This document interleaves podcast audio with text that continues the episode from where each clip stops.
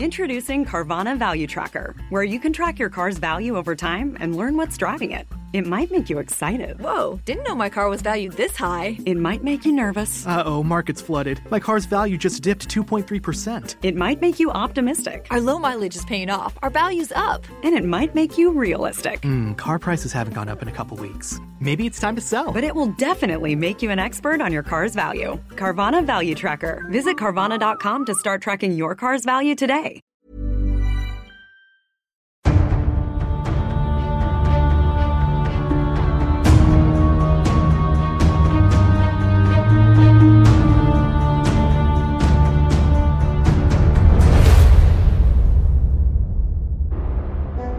Sunday সাসপেন্সে আজ শুনছেন সৈকত মুখোপাধ্যায়ের লেখা হিমাচলের হিয়ালি।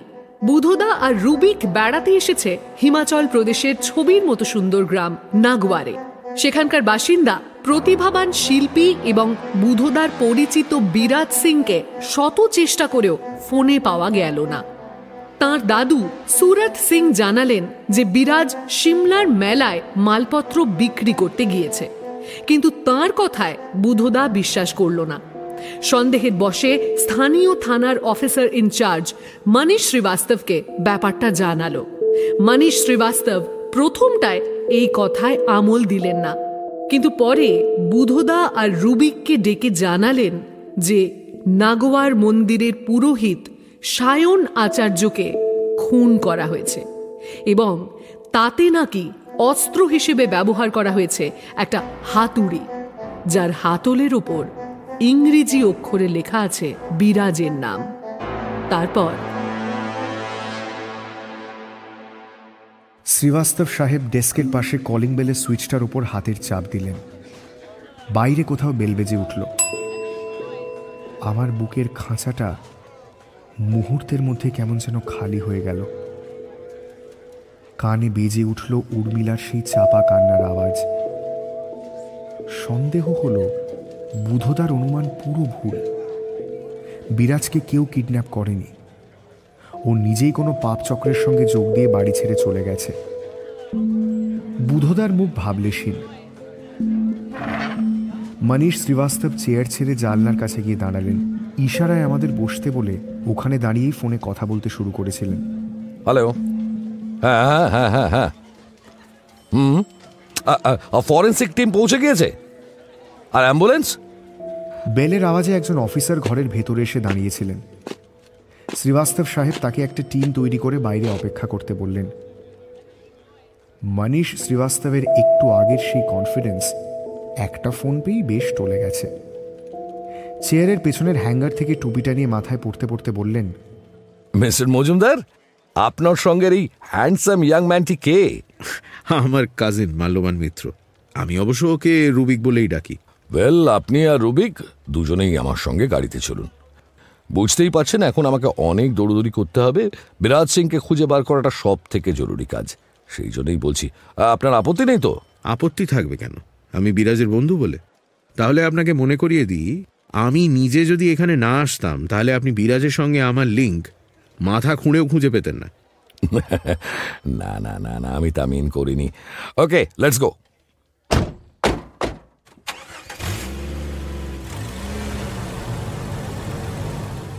নীল আকাশের নিচে আরও গাঢ় নীল ব্লিঙ্কারের ঝিলিক তুলে নাগোয়ার পুলিশ স্টেশনের সাদা জিপসি আঁকাবাঁকা পাহাড়ি পথ ধরে ছুটল। পিছনের সিটে শ্রীবাস্তব সাহেবের পাশে বুধদা তার পাশে আমি।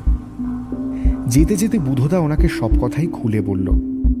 মানে বিরাজ সিংয়ের সঙ্গে ওর পরিচয়ের সূত্র। এখন কয়েকদিন ধরে বিরাজের ফোন যে বন্ধ সেই কথা। একটু আগে বিরাজ সিংয়ের দাদু সুরজ সিং কীভাবে ব্যাপারটাকে হালকা করে দেখানোর চেষ্টা করেছিলেন, সেটা। এমনকি উর্মিলার কান্নার কথাটাও বলতে ভুলল না। ইতিমধ্যে শ্রীবাস্তব সাহেব একবার বিরাজের নম্বরটা ওর কাছ থেকে জেনে নিয়ে নিজের মোবাইল থেকে ডায়াল করলেন। তারপর হতাশভাবে ঘাড় নেড়ে মোবাইলটা পকেটে ঢুকিয়ে রাখলেন। আমাদের গাড়ি ততক্ষণে মন্দিরের গেটে পৌঁছে গিয়েছিল। পিছনে আরও একটা জিপের সেকেন্ড অফিসার এবং আরও চারজন কনস্টেবল। সেকেন্ড অফিসারের নাম বুকের ব্যাচ থেকে জেনেছি পবন খের। শ্রীবাস্তব সাহেব গাড়ি থেকে নেমে বুধদাকে চাপা গলায় জিজ্ঞেস করলেন সুরাজ সিংকে থানায় তুলে এনে একটু পরকালেই তো হয়। তাহলেই আসল কথাটা বলে দেবে। কি করে বুঝলেন আসল কথাটাই বলবেন?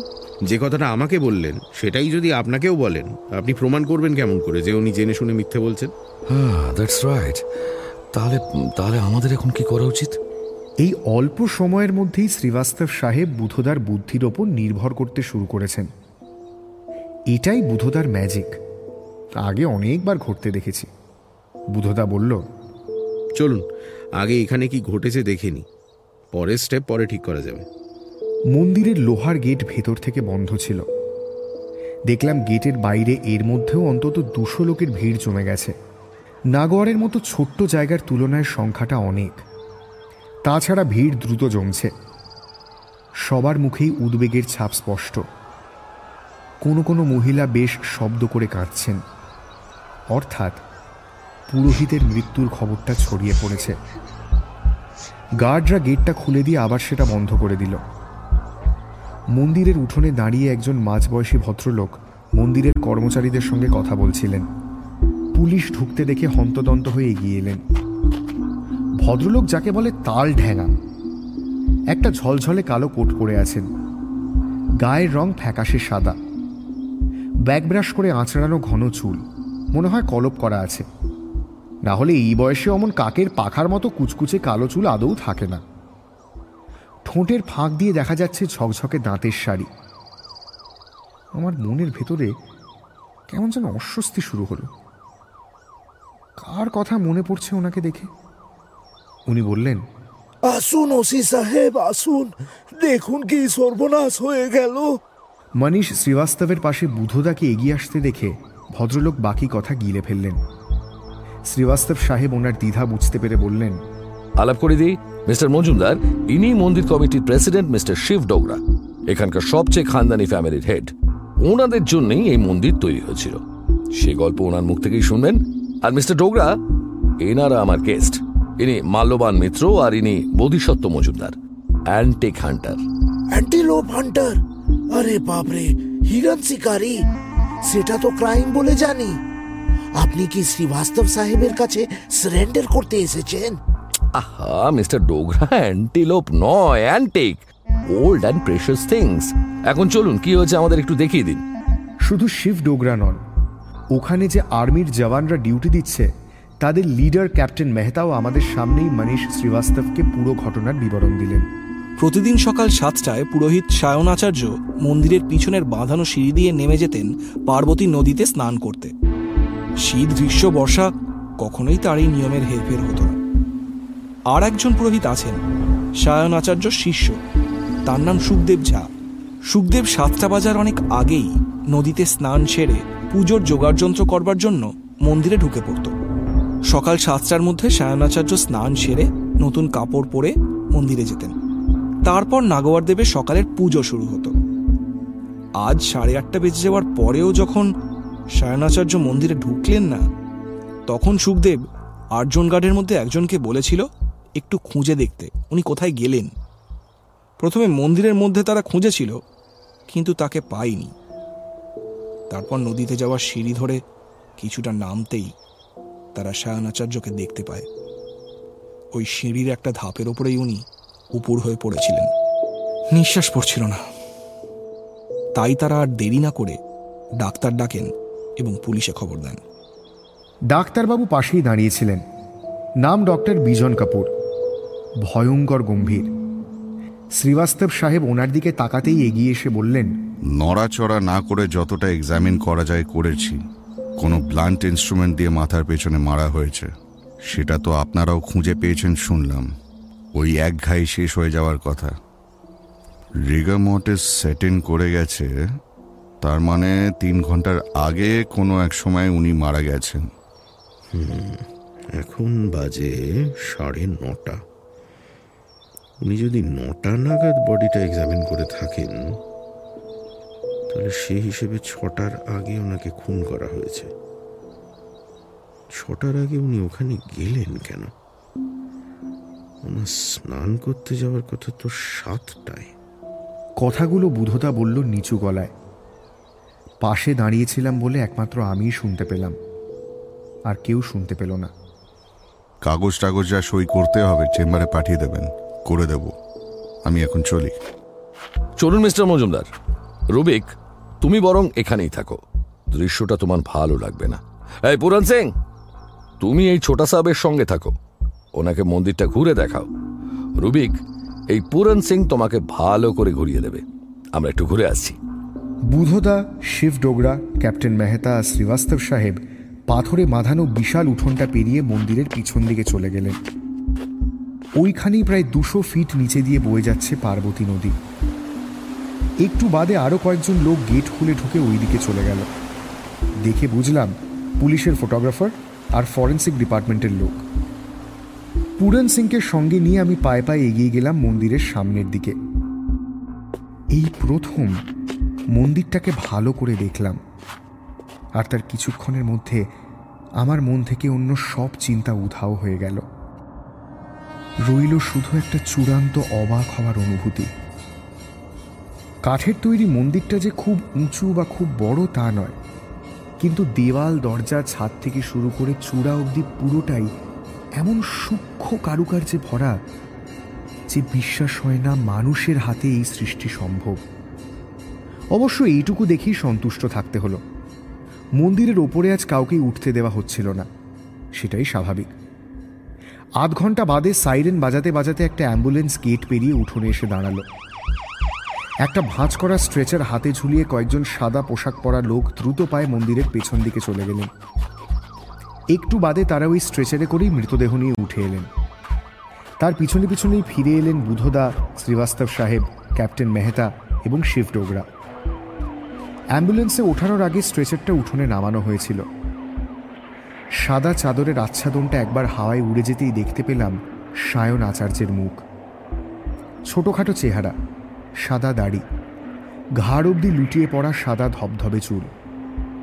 মনে হলো নিশ্চিন্তে ঘুমোচ্ছে। দু মিনিট মাত্র। তারপরেই কেউ একজন ওনার মুখের ঢাকা আবার ঠিকঠাক করে দিল। মৃতদেহ অ্যাম্বুলেন্সে তুলে ফেলা হলো। শব্দ করে বন্ধ হয়ে গেল গাড়ির পিছনের দরজা। মন্দিরের ভেতরে থাকা কয়েকজন কর্মচারী কেঁদে উঠল। আমি পুরন সিংকে জিজ্ঞেস করলাম, ওদের মধ্যে সুখদেব ঝা আছে নাকি? পুরন সিং ইশারায় একজন বছর চল্লিশের লোকের দিকে দেখাল। প্রায় ছ ফিট লম্বা, দশাশই চেহারা। ঘোড়ার মতো মুখ, কুতকুতে চোখ। ভাবলেশীন মুখে সায়ন আচার্যের মৃতদেহের দিকে তাকিয়ে দাঁড়িয়েছিল। বুধদা আর শ্রীবাস্তব কথা বলতে বলতে আসছিলেন। সরি আজ আর আপনাদের সঙ্গে দেখা করার সময় পাবো বলে মনে হচ্ছে না কিন্তু ফোনে যোগাযোগ রাখব। আমাদের নিয়ে একটুও ভাববেন না। আপনি এদিকটা সামলান। শুধু একটা রিকোয়েস্ট আছে। হ্যাঁ নিশ্চয়ই বলুন। পোস্টমর্টেমের আগে ফরেন্সিকের লোকেদের দু একটা জিনিস একটু খতিয়ে দেখতে বলবেন। এক নম্বর সায়ন আচার্য আজ স্নান করেছিলেন কিনা? মানে? মানে আপনি তো দেখলেন ওনার বডিটা পড়েছিল উপুর হয়ে মন্দিরের দিকে ছিল মাথা। আঘাতটা ছিল মাথার পেছন দিকে। তার মানে উনি যখন নদীর দিক থেকে মন্দিরে উঠছিলেন মানে মন্দিরে প্রায় পৌঁছেই গিয়েছিলেন, তখনই কেউ পেছন থেকে হিট করেছিল। অথচ আমার যেন মনে হলো ওনার ধুতি, চাদর, কোথাও জলের কোনো চিহ্ন নেই। চুলদাড়ি সবই অস্বাভাবিক রকমের শুকনো, যে কারণে হাওয়ায় ফুরফুর করে উঠছিল। যখন স্ট্রেচারের ওপর চিৎ করে শোয়ানো হলো, তখন দেখলাম ওনার কপালে কালকের বাসি তিলক। সেই জন্যই প্রশ্ন। উনি কি আজ স্নান না সেরেই ফিরে আসছিলেন? এবং তাই যদি করেন তাহলে কেন? নেক্সট। হুম এটাও আর একটা ফরেন্সিকের ব্যাপার। যে হাতুড়িটা দিয়ে ওনাকে মারা হয়েছে সেটা একেবারে ব্র্যান্ড নিউ। দেখে মনে হলো সবে বাজার থেকে কিনে আনা হয়েছে। ওটা দিয়ে মেটাল পেটানোর মতো কোনো তুচ্ছ কাজ আদৌ কোনোদিন করা হয়েছে কি? এই পয়েন্টটা যেন একটু রিপোর্টে থাকে। আর? আর ওরকম একটা উন্ড থেকে যতটা ব্লিডিং হওয়ার কথা ততটা কিন্তু দেখলাম না। এর এক্সপ্লেনেশনটা কি? ব্যাস আপাতত এইটুকুই। আপনি সিমলার কেসটায় দারুণ হেল্প করেছিলেন শুধু এইটুকু জানি। কিন্তু আপনি অ্যাকচুয়ালি কে বলুন তো মিস্টার মজুমদার?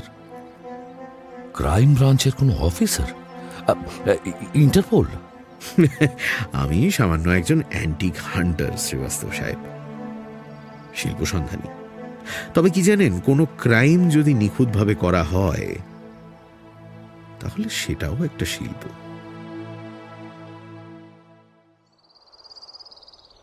গতকাল সব কটা ঘটনা এমন দ্রুত ঘটে গেছিল যে মনের ওপর বেশ চাপ পড়ে গেছিল। গতকাল সন্ধেবেলাটা আমি আর বুধদা আর কোথাও বেরোইনি। আজ সকালে অবশ্য বাইরে বেরোতেই মনটা অনেক হালকা হয়ে গেল। তার একটা কারণ তো অপূর্ব ওয়েদার আর প্রাকৃতিক দৃশ্য। আর অন্য একটা কারণ কটেজের পেছনের পিচ রাস্তায় হেঁটে যাওয়া মানুষজন। কাল অবধি ওরা ছিল না। বোঝাই যাচ্ছে, ওরা চারপাশের গ্রাম থেকে আসছে নাগোয়ার দর্শন করতে, মেলা দেখতে। সকলের গায়ে যথাসাধ্য নতুন আর রঙিন পোশাক। সকলের মুখে হাসি। অনেকেরই হাতে ঢোলক, দোতারা কিংবা বাঁশির মতো কোনো না কোনো বাজনা। চারদিকে উৎসবের মেজাজ। বছরের মধ্যে এই চারটে দিনই নাগোয়ার গ্রাম জেগে ওঠে। তারপর আবার ঘুমিয়ে পড়ে। এবছর আবার তার মধ্যে একটা দিন বাদ পড়ে গেল। কাল যদিও হিসেব মতো দর্শনের প্রথম দিন ছিল, কিন্তু পুলিশি তদন্তের জন্য সাধারণ মানুষকে মন্দিরে ঢুকতে দেওয়া হয়নি। আজ সবার জন্য মন্দির খোলা। তাই সকাল থেকে মানুষের ঢল চলেছে মন্দিরের দিকে। আমরা ঠিক করলাম মন্দিরের দিকটাই আগে একবার ঘুরে আসা ভালো। কাল নাগোয়ার মূর্তি দেখতে পাইনি। আর যদি সেটা হয়ে যায়। কালকের সেই ক্যাপ্টেন মেহতা মন্দিরের গেটের কাছে ডিউটি দিচ্ছিলেন। আমাদের দেখেই উনি একগাল হেসে ভেতরে ডেকে নিলেন। ভালো সময় এসেছেন। আর কিছুক্ষণ বাদেই পাবলিকের জন্য দরজা খুলে দেওয়া হবে। তার আগে চট করে দেখে আসুন। আমি বলে দিচ্ছি। তবে হ্যাঁ ক্যামেরা আর মোবাইলগুলো কাইন্ডলি আমার কাছে রেখে যান। জানেনই তো এখানে এটাই নিয়ম। পাথরের সিঁড়ি বেয়ে উঠে আবছা অন্ধকারে গর্ভগৃহের মধ্যে গিয়ে দাঁড়ালাম। বুধদা দেখলাম চারদিকের কাঠ আর মেটালের কারুকাজগুলো হাঁ করে দেখছে। নিজের মনেই ফিসফিস করে বলছিল সামান্য ভাবা যায় না। এটা কি মানুষ না গন্ধর্ব? মন্দিরের সমস্ত কারুকার্যের সৌন্দর্যকে ছাপিয়ে যায় নাগোয়ার দেবতার সোনার মূর্তি। বেশিক্ষণ তাকিয়ে থাকলে চোখে ধাঁধা লেগে যায়। কখনো মনে হয় একটাই সাপের মূর্তি আট ভাগে ভাগ হয়ে গেছে। পরক্ষণেই মনে হয়, না তো, আটটা আলাদা আলাদা সাপ একে অন্যের সঙ্গে জড়িয়ে একটা অদ্ভুত পদ্ম ফুলের মতো নকশা তৈরি করেছে, যার পাপড়িগুলো এক একটা সাপের ফনা। এই জিনিসের একটা ছবি নিতে পারলাম না। এটা বড় আফসোস রয়ে গেল রে রবিক।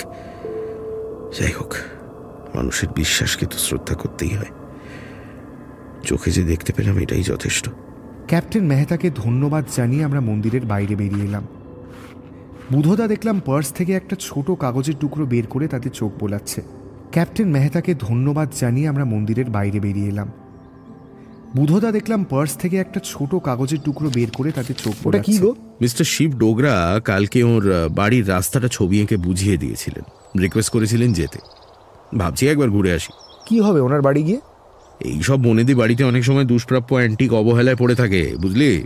পুরনো পুঁথি ভাঙা ফার্নিচার অচল ঘড়ি এখনকার বংশধরদের কাছে সেগুলো জঞ্জাল ছাড়া আর কিছুই নয়। কিন্তু আমি সেসব জঞ্জাল ঘেঁটে কত যে অমূল্য রত্ন উদ্ধার করেছি সে আর তোকে কি বলব? যদি এখানেও তেমন কিছু পেয়ে যাই। চল না ঘুরে আসি। এবার মন্দির ছাড়িয়ে আমরা ওপর দিকে উঠতে শুরু করলাম।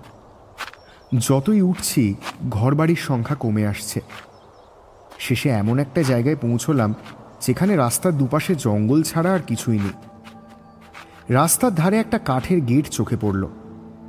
তার গায়ে রং জ্বলে যাওয়া একটা টিনের পাতের ওপর লেখা আছে ডোগরা কাসেল। যাক ঠিকঠাক এসেছি তাহলে। গেট ঠেলে ভেতরে ঢুকলাম। কেউ কোথাও নেই। কোনো কালে হয়তো একটা বাগান ছিল। এখন জঙ্গলে ভরে গেছে চারিদিক। বুনো গাছের জটলার মধ্যে থেকেই দু একটা চেরি আর আপেলের গাছ অনেক কষ্টে উঁকি মারছে। নুড়ি বেছানো রাস্তার উপরেও গোছা গোছা ঘাস জন্মেছে। সেই রাস্তার শেষে একসারি বিশাল পপলার গাছের আড়ালে দাঁড়িয়ে রয়েছে ডোগরা কাসেল। সিনেমা কিংবা বইয়ের পাতায় এরকম হানাবাড়ির ছবি অনেক দেখেছি। কাঠের তৈরি দোতলা বাড়ি। দেওয়ালের ওপর থেকে রং কিংবা পালিশের আস্তরণ অনেকদিন আগেই উঠে গেছে। অসংখ্য দরজা, জানলা, কিন্তু সবকটাই আষ্টেপৃষ্ঠে বন্ধ। বাড়িটার পগোডা স্টাইলের ঢালু ছাদের ওপর থেকে বহু জায়গায় টালির ছাউনি হাওয়া। দোতলার টানা কাঠের রেলিংও অনেক জায়গায় ভেঙে পড়েছে। শুধু ছাদের ওপরে দুটো ফায়ার প্লেসের চিমনি এখনও কি জানি কেমন করে আস্ত রয়েছে। তাদের মধ্যে রোপওয়ের মতো জাল বিছিয়েছে একটা বুনো লতা। আমাদের চোখের সামনে দিয়েই একটা বড়সড় ভাম সেই সবুজ রোপওয়ের ওপর দিয়ে দিব্যি নিশ্চিন্তে হাঁটতে হাঁটতে ভাঙা স্কাইলাইটের ফাঁক গলে বাড়ির ভেতরে ঢুকে পড়ল। আর গিয়ে লাভ আছে? বোঝাই তো যাচ্ছে ওখানে কেউ থাকে না। কি যে বলিস? আরে ভদ্রলোক কালকেই নিজের হাতে আমাকে অ্যাড্রেস লিখে দিলেন না তুই বলছিস দরজার কড়া নেড়ে কিছুক্ষণ অপেক্ষা করার পরে ভেতর থেকে পায়ের শব্দ এগিয়ে এলো। ক্যাঁচ কোঁচ শব্দ করে খুলে গেল দরজার পাল্লা। দেখলাম দাঁড়িয়ে আছেন স্বয়ং শিব ডোগরা। কাল কতবার ভেবেছি ভদ্রলোকের সঙ্গে যেন কার মিল আছে, কিছুতেই মনে পড়েনি। আজ এই পরিবেশে শিব ডোগরাকে দেখে উত্তরটা আপনা থেকেই মাথায় চলে এলো। কাউন্ট ট্র্যাকিউলা দেখলাম বাড়িতেও সেই বেঢপ মাপের স্যুটটা পরে আছেন। হাড়ের কাঠামোর ওপর টান টান চামড়া। দেখলে মনে হয় মাঝখানে মাংসের পরত বলে কিছু নেই। এবং সেই চামড়া মোমের মতো সাদা, রক্তশূন্য আর চকচকে। খাড়া নাক ব্যাকব্রাশ করে আঁচড়ানো ঘন কালো চুল। চোখ দুটো একটু লালচে। আমাদের দেখে যখন হাসলেন, তখন ঠোঁটের ফাঁকে একসারি দাঁত ঝিকমিক করে উঠল। সিনেমা কিংবা বইয়ে কাউন্ট ড্র্যাকিউলার যত ছবি দেখেছি তার সঙ্গে অদ্ভুত মিল এই ভদ্রলোকের। ইনিও ড্র্যাকিউলার প্রাসাদের মতোই এক ভাঙা বাড়িতে বাস করেন। আমরা দুজনেই ওনার সঙ্গে হ্যান্ডশেক করলাম। কি ঠান্ডা হাত রে বাবা। ভিতরে আসুন মিস্টার মজুমদার। আসুন রুবিক বাবু। না কথাবার্তার মধ্যে কাউন্ট ড্র্যাকিউলার কোনো ছাপ নেই। সদর দরজা পেরিয়ে একটা বিশাল ড্রয়িং রুমে পা দিলাম। আর একটা ভ্যাপসা ধুলোর গন্ধ নাকে ঝাপটা মারল। ফার্নিচারের ঢাকায়, পর্দার কাপড়ে, মেঝের কোনায় আর দেওয়ালে টাঙিয়ে রাখা সম্বর হরিণ আর লেপার্ডের মাথায় যে কত বছরের ধুলো পুরু হয়ে জমে আছে, কে জানে? শিব ডোগরা বোধহয় আমাদের মুখের ভাব লক্ষ্য করে বুঝতে পারছিলেন আমরা কি ভাবছি। বললেন, এত বড় প্রপার্টি ঠিক মতো মেনটেন করি, এমন আর্থিক অবস্থা আমার আর নেই। ফলে সব কিছু ভেঙে পড়ছে, নষ্ট হয়ে যাচ্ছে। বসুন আপনারা। গত দশ বছর ধরে দুর্ভাগ্য আমার পিছনে চীনে জোকের মতো লেগে রয়েছে। প্রথমে কল্পার আপেল বাগান বন্যার জলে ভেসে গেল। সিমলায় আমার দু, দুটো সিনেমা হল ছিল, সে দুটো নতুন মাল্টিপ্লেক্সের সঙ্গে পাল্লা দিতে পারল না। বন্ধ হয়ে গেল। শেষ শেষমেশ গত বছর কুলুর হোটেলটায় আগুন লেগে গেল। ভাবতে পারেন, একটা চারতলা বাড়ি উইদিন থ্রি আওয়ার্স খতম। কাঠের কনস্ট্রাকশন ছিল, পুরোটাই ছাই হয়ে গেল। বোর্ডারদের ক্ষতি হয়নি অবশ্য। এ বাবা, দেখেছেন? নিজের দুঃখের কথা শুনিয়ে শুনিয়ে আপনাদের বোর করছি। ছাড়ুন ওসব কথা। কি খাবেন বলুন? আমার এক বন্ধু নিজের ফার্মে তৈরি ভালো অ্যাপেল জুস পাঠিয়েছেন। তাই একটু টেস্ট করুন। এই জিনিস আপনি কোথাও কিনতে পারবেন না।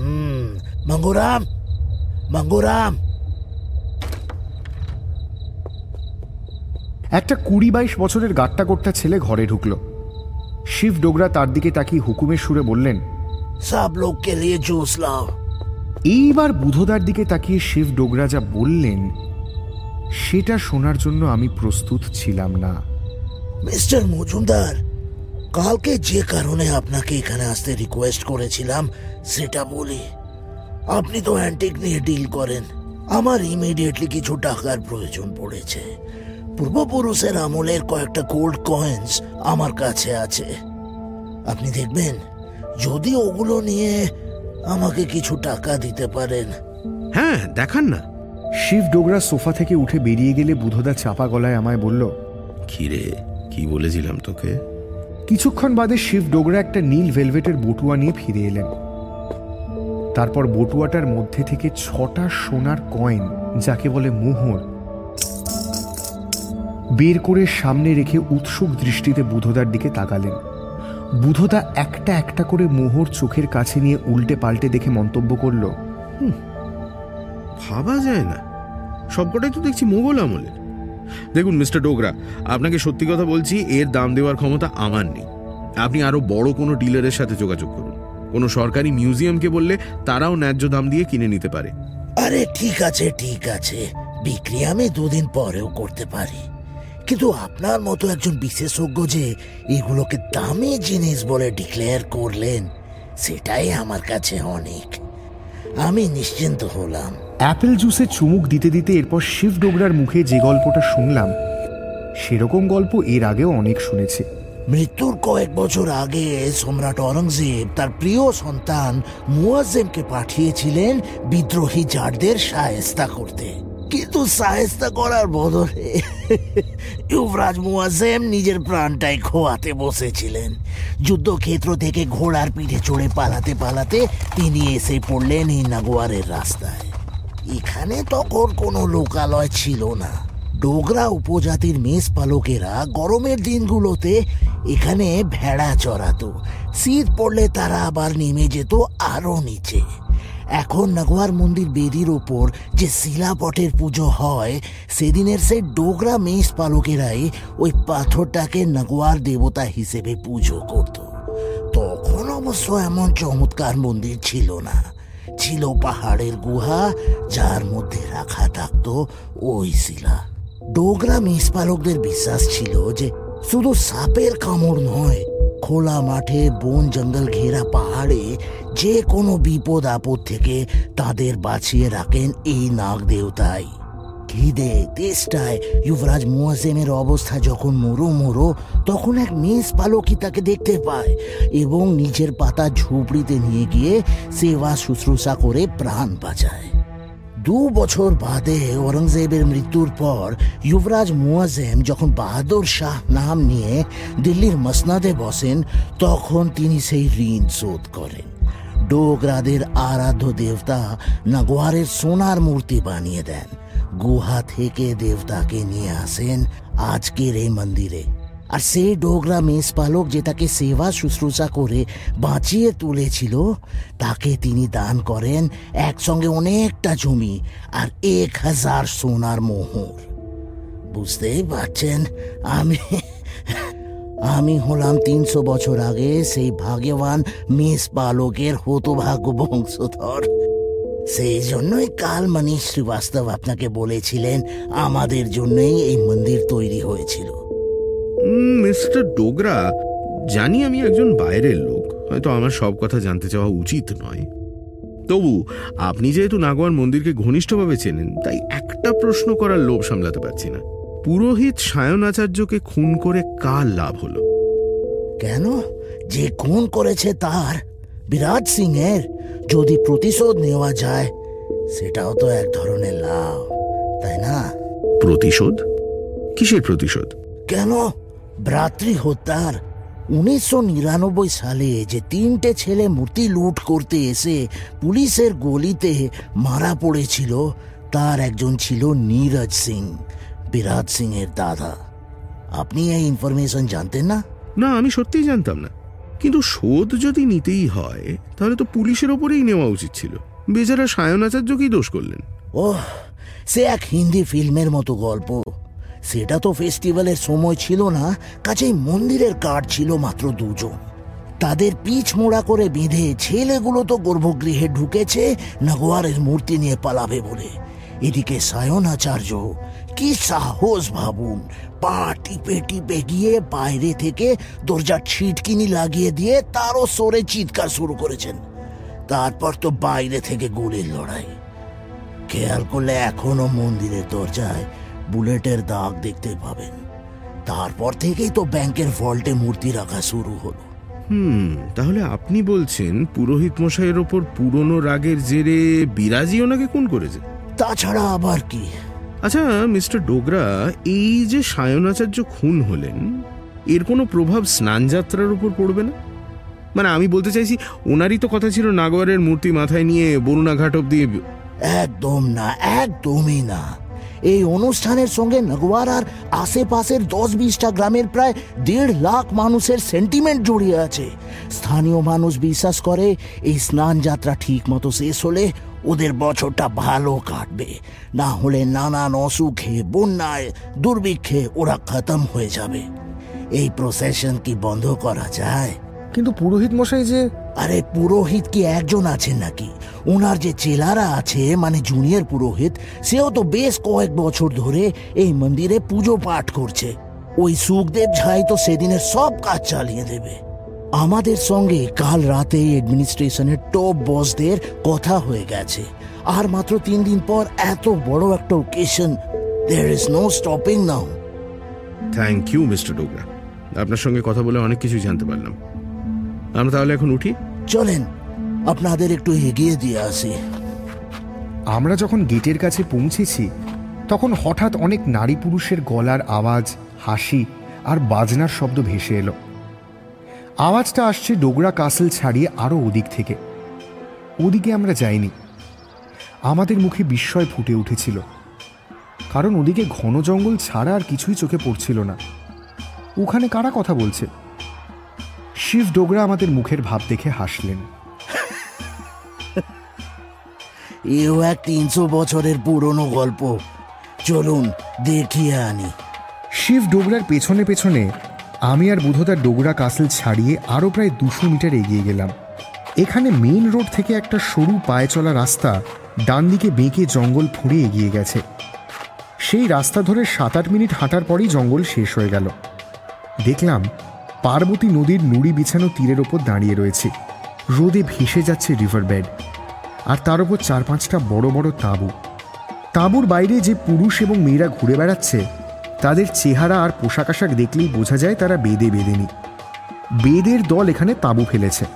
ওদেরই হাসি, গান আর কথাবার্তার আওয়াজ নদীর হাওয়ার সঙ্গে ভেসে আমাদের কানে পৌঁছেছিল। বেদের দলের নানান দুর্নাম, তা জানেন নিশ্চয় ওরা নাকি চোর, ওরা নাকি ছেলে ধরা, ওরা নাকি মানুষকে ওষুধ খাইয়ে গুম করতে পারে। নগোয়ারের কোথাও ওরা তাঁবু ফেলার জায়গা পায় না। কিন্তু আমাকে ওদের জায়গা দিতেই হয়। আমাদের সঙ্গে ওদের তিনশো বছরের পুরনো বন্ধুত্ব। সেই যখন নাগোয়ারের শিলাপট গুহা মন্দিরে অধিষ্ঠান করত, তখন নাকি যাযাবর বেদেরা যাতায়াতের পথে সেই দেবতাকে গান শুনিয়ে যেত। নতুন মন্দির হওয়ার পরেও সেই রীতিতে কিন্তু ছেদ পড়েনি। এখন ওরা কোথেকে যেন বছরের ঠিক এই সময়টায় চলে আসে। মেলায় ব্যালেন্সের খেলা দেখায়, মন্দিরের চাতালে বসে গানও গায়। মুশকিল হচ্ছে এখন আর কেউ ওদের থাকার জায়গা দেয় না। সবাই দূর দূর করে তাড়ায়। কিন্তু আমি তো তাড়াতে পারি না। আমার আর ওদের পূর্বপুরুষরা যে বন্ধু ছিলেন, তাই আমাদের এস্টেটের একদিকে ওরা প্রত্যেকবার তাঁবু ফেলে। এ না না না না না, আর এগোবেন না। ওদের তাঁবু পাহারা দেওয়ার জন্য বাঘের মতো কয়েকটা কুকুর আছে। সেগুলো মোটেও শিক্ষিত নয়। তাঁবুর পিছন থেকে কুকুরের গর্জন ভেসে আসছিল। ওরা নিশ্চয়ই অচেনা মানুষের গন্ধ পেয়েছে। আমরা আবার ডোগরা কাসেলের সামনে ফিরে এলাম। শিব ডোগরা তার হানাবাড়িতে ঢুকে গেলেন। আমরা ল্যাভেন্ডার লজের দিকে হাঁটা লাগালাম। বেশ খানিকটা এসে বুধদা বলল আচ্ছা শুধু শুধু আমার বিদ্যে মাপার জন্য শিব ডোগরা আমাকে বাড়িতে ডেকে আনলো কেন বলতো? তোমার বিদ্যে আবার কখন মাপলো? ওই নকল মোহরগুলো আমার সামনে সাজিয়ে দিল না? হায় ভগবান ওই মোহরগুলো নকল ছিল? তুমি ওর মুখের ওপর বলে দিলে না কেন? মনে হলো বোকা সাজলেই লাভ বেশি তাই বোকাই সাজলাম। শিবডোগরা আপাতত নিশ্চিত যে আমি অ্যান্টিকের অ বুঝি না।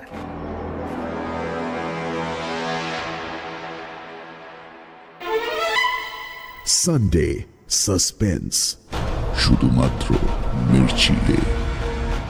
গল্পের পরবর্তী অংশ ব্রেকের পর।